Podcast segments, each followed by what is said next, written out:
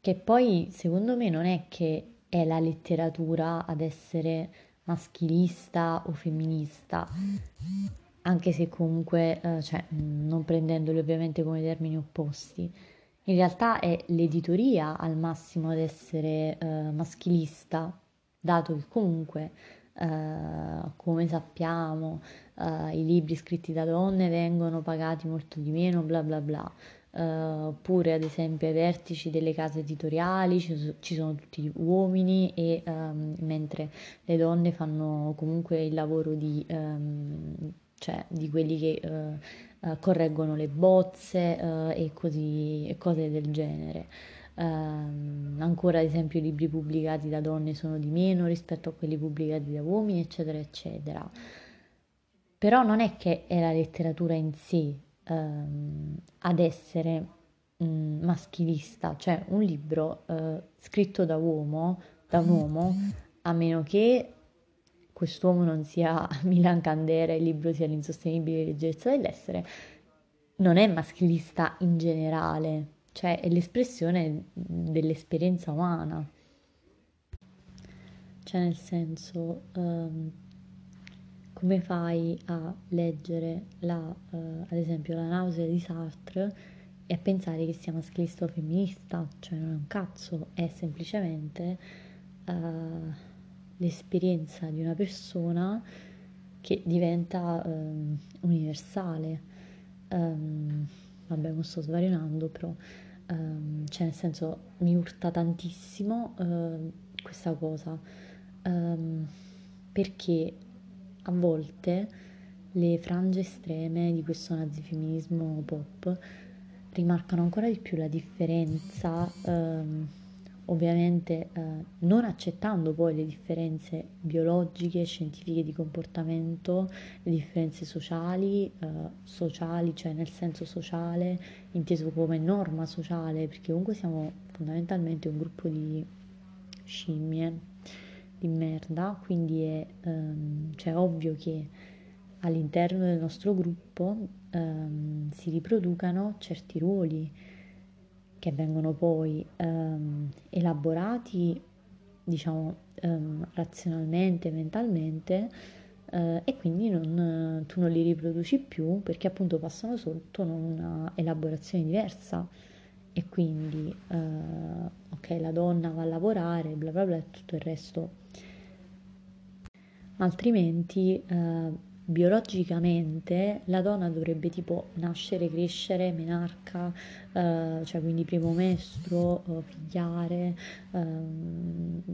cioè accudire i figli, cioè e basta perché è la biologia insomma che, che lo dice. Poi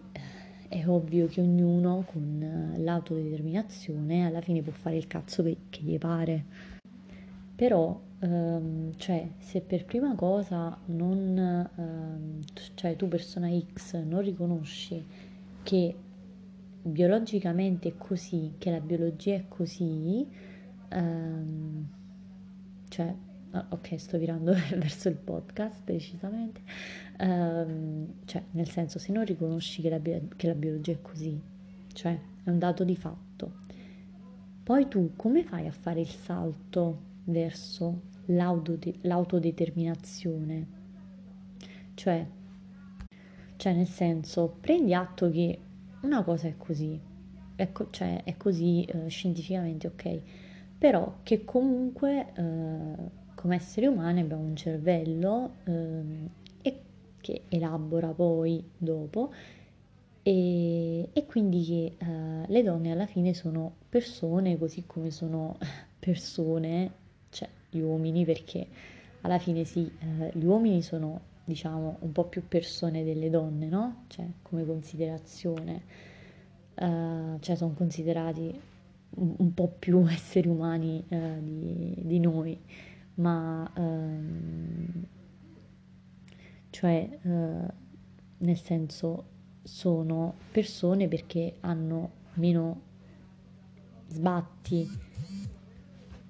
cioè meno sbatti, in che senso? Anche solo il fatto di eh, non avere mestruazione e bla bla bla e queste cose eh, comunque eh, li favorisce a livello lavorativo o in generale o anche solo ad esempio per i giorni in cui possono essere produttivi o anche solo ad esempio per sbalzi ormonali, umorali, perché alla fine eh, cioè, i cliché delle donne sono veri, cioè la sindrome premestruale è una realtà. E purtroppo chi dice il contrario eh, si tira la zappa sui piedi, secondo me. E, mm, cioè, eh, dire che è vera una cosa scientifica eh, non significa che poi, ehm, cioè è come chi, eh, ad esempio, non si rende conto, eh, ad esempio come chi è eh, autistico o ADHD, non si rende conto e, ehm, o comunque ne è consapevole, ma si rifiuta di dire che eh, essere autistico, essere ADHD costituisca una disabilità, ma in realtà lo è, cioè è una disabilità essere autistico o essere ADHD. Perché? Perché se il mondo è costruito a misura di uh, neurotipico, che è tipo gente del, del GF che fa cose, comunque uh, cioè è una uh, disabilità, cioè se il mondo è costruito a misura di neurotipico, perché um, ovviamente bisogna uh, adattarsi uh, con la propria neurodivergenza, che di per sé non sarebbe una disabilità, ovviamente, ma che lo è, perché se il mondo è costituito, ad esempio, uh, 70 su 100 di neurotipici, percentuale sparata a caso, gli ambienti quindi sono costruiti per neurotipici um, e uh, secondo le esigenze appunto dei, dei neurotipici come anche gli orari di lavoro e tutto il resto e non secondo le esigenze del singolo uh, in quel momento essere ADHD autistico o comunque rientrare nello spettro delle neurodivergenze uh, diventa una disabilità e bisogna accettarla come tale altrimenti ti fottono. Perché se non viene accettata come disabilità, ehm, fondamentalmente tu poi non hai le ehm, accommodations, non so come si dica eh, in italiano, cioè accomodazioni, non so, che ha ehm, per esempio chi è eh, DSA, quindi chi è dislessico, chi è eh, discalculico, comunque chi ha ad esempio disturbi specifici dell'apprendimento ehm, accomodazioni che ehm, que- queste persone hanno quando ehm, diciamo sono fortunate ad essere riconosciute come tali dal sistema, ad essere diagnosticate. E ehm, sono appunto, cioè servono a ehm, rendere, eh, a, a, permettere a queste persone di poter rendere uguale a come rendono i neurotipici cioè permette ai neurodivergenti di poter fare una vita normale come la fanno i neurotipici. Perché è fondamentalmente ingiusto, cioè avere uh, mental breakdown, mental meltdown, non so come si chiamino, cose del genere, bla bla, uh, o essere scambiato per una persona che ha ad esempio un disturbo di personalità, quindi essere misdiagnosticato, perché la misdiagnosi è proprio cioè, una realtà. Um, oppure mh, la mancanza di una diagnosi o comunque essere patologizzati in altro senso e eh, quindi essere curati eh, in quel senso, ma non curati in modo appropriato, cioè ovviamente eh, se la cura non è appropriata alla, eh, cioè alla diagnosi, eh, non c'è terapia che tenga, la terapia non funziona eh, e quindi ci si sente ancora di più sbagliati. Um, quindi il discorso della disabilità è uh, che um, la, la, disabilità stessa, um, non, cioè il fatto che venga sempre vista con un'accezione negativa è sbagliato.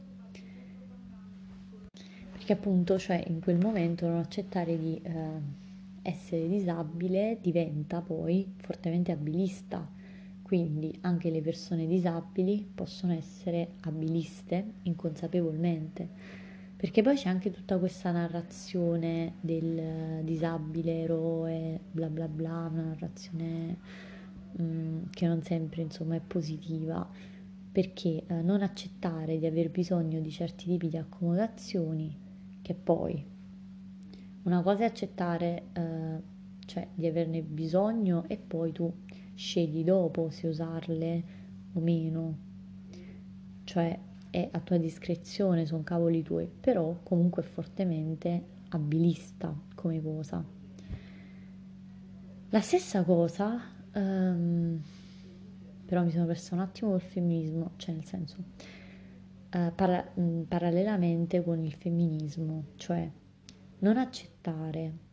da parte delle uh, cosiddette oggi femministe, bla bla bla, um, eccetera, che alla base comunque biologicamente, um, cioè è così, così, eccetera, cioè che è una cosa tra- spontanea, tra virgolette, uh, mh, cioè una cosa studiata poi ha voglia di dire che ehm, i team che lo hanno studiato sono costituiti da scienziati maschi, eh, che eh, è, cioè,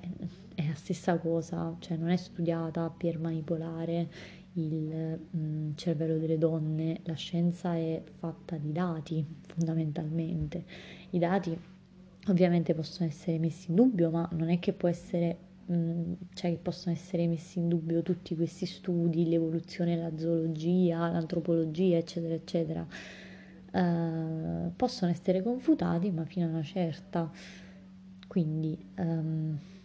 cioè sostanzialmente ammettere uh, le differenze biologiche è il primo passo, perché cioè, um, diciamo, prendere atto di queste differenze biologiche uh, è il primo passo poi per um, cambiare le cose, nel senso, uh, se ad esempio uh, io sono donna, quindi ho, um, come vogliamo chiamarlo, um, un handicap, il ciclo mestruale, che non mi permette di andare al lavoro tot giorni, Uh, ad esempio 5 giorni al mese, bla bla bla, un calcolo a caso e um, diciamo 5 giorni al mese, cioè ti va di lusso um, cioè non ammettere di avere quest- questa debolezza, cioè di essere debole per questa cosa, è tirarsi appunto la zappa sui piedi. Perciò c'è bisogno di insistere sulle differenze biologiche. E questo non vuol dire assolutamente che eh, una donna non possa fare l'ingegnere o altri lavori che vengono visti come maschili. Uh, poi c'è appunto questa insistenza sui pronomi, cioè nel senso i pronomi sì, ok, scusami, però um, sulle cazzo di finali, cioè con gli asterischi tipo con uh, la, la Joao, cioè come si chiama, che poi sembra tanto una cosa nazista, bla bla bla. Um, ok, questo vocale è ufficialmente un, un podcast. Um, cioè anche questo non ha senso è come quando dicono, eh, ok, è vero che eh, tutto parte dal linguaggio, bla bla bla, però ehm, è come quando dicono, ehm, mm, cioè tipo, eh, l'idiota indica il, il, dito, tu guardi la luna, non mi ricordo il, il proverbio, il detto come una cosa del genere, cioè è ehm, come quando ad esempio vendono le cannucce di carta come la più grande rivoluzione ecologista da boh, 2000 anni a questa parte. Um, e spostano quindi l'attenzione sulle cannucce di carta, quindi uh, sulle cannucce di carta dalle uh, grandi multinazionali del petrolio, del gas, cioè bla bla bla, altre robe eh, eccetera, cioè è tutto fatto apposta. E tu che ci caschi, cioè nel senso tu X, ehm, a me questo mi dà, mi dà, fastidio, cioè nel senso mi dà fastidio la gente che eh, si fa intortare, che poi tra l'altro ehm, proprio linguisticamente, nel senso non è che sono esperta di lingue, non sono esperta di nulla, Um, però uh, ci sono delle lingue, mi sembra dell'Europa dell'Est, uh, non mi ricordo, uh, che il neutro ce l'hanno, cioè non mi ricordo se è la Polonia, cioè nel senso non so esiste la Polonia, esiste la Polonia? o esiste il polonio? Cioè esiste il polonio come elemento? Esiste. Esiste anche la Polonia, quindi nel senso, diciamo, il... Um, quindi diciamo ad esempio, cioè i polacchi, um, che fa rima con cosacchi dello zar, utilizzano il termine neutro, non so se sono i polacchi, non mi ricordo, comunque paradossalmente per prendere in giro uh, gli omosessuali, cioè per prendersi gioco di loro. Quindi non è che poi il neutro, cioè nelle altre lingue, sia tutta sta festa, nel senso,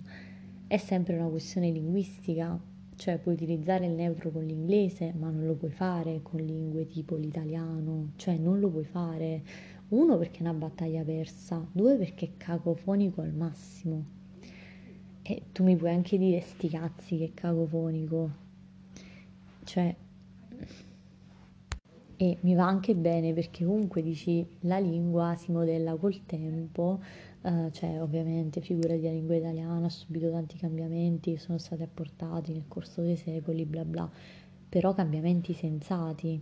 cioè il neutro non ce l'abbiamo punto. E uh, se usiamo il maschile come neutro, non muore nessuno. Um, anche io, cioè sinceramente, molte volte preferisco definirmi studente di uh, qualcosa, la la la, um, perché fa più neutro, perché magari uh, nella mia testa non mi identifico, uh, cioè non identifico me stessa come studente nel senso maschile o femminile e questo forse è anche un problema di identità di genere, non so, ma mm, mi identifico come persona, quindi utilizzo il genere neutro. Il genere neutro nella lingua italiana è maschile, utilizzo il maschile. Ma non è che utilizzo il maschile per il patriarcato, cioè nel senso, um, util- lo utilizzo perché è così, punto. Cioè, non è che, che ho studiato linguistica, ripeto, ma ehm,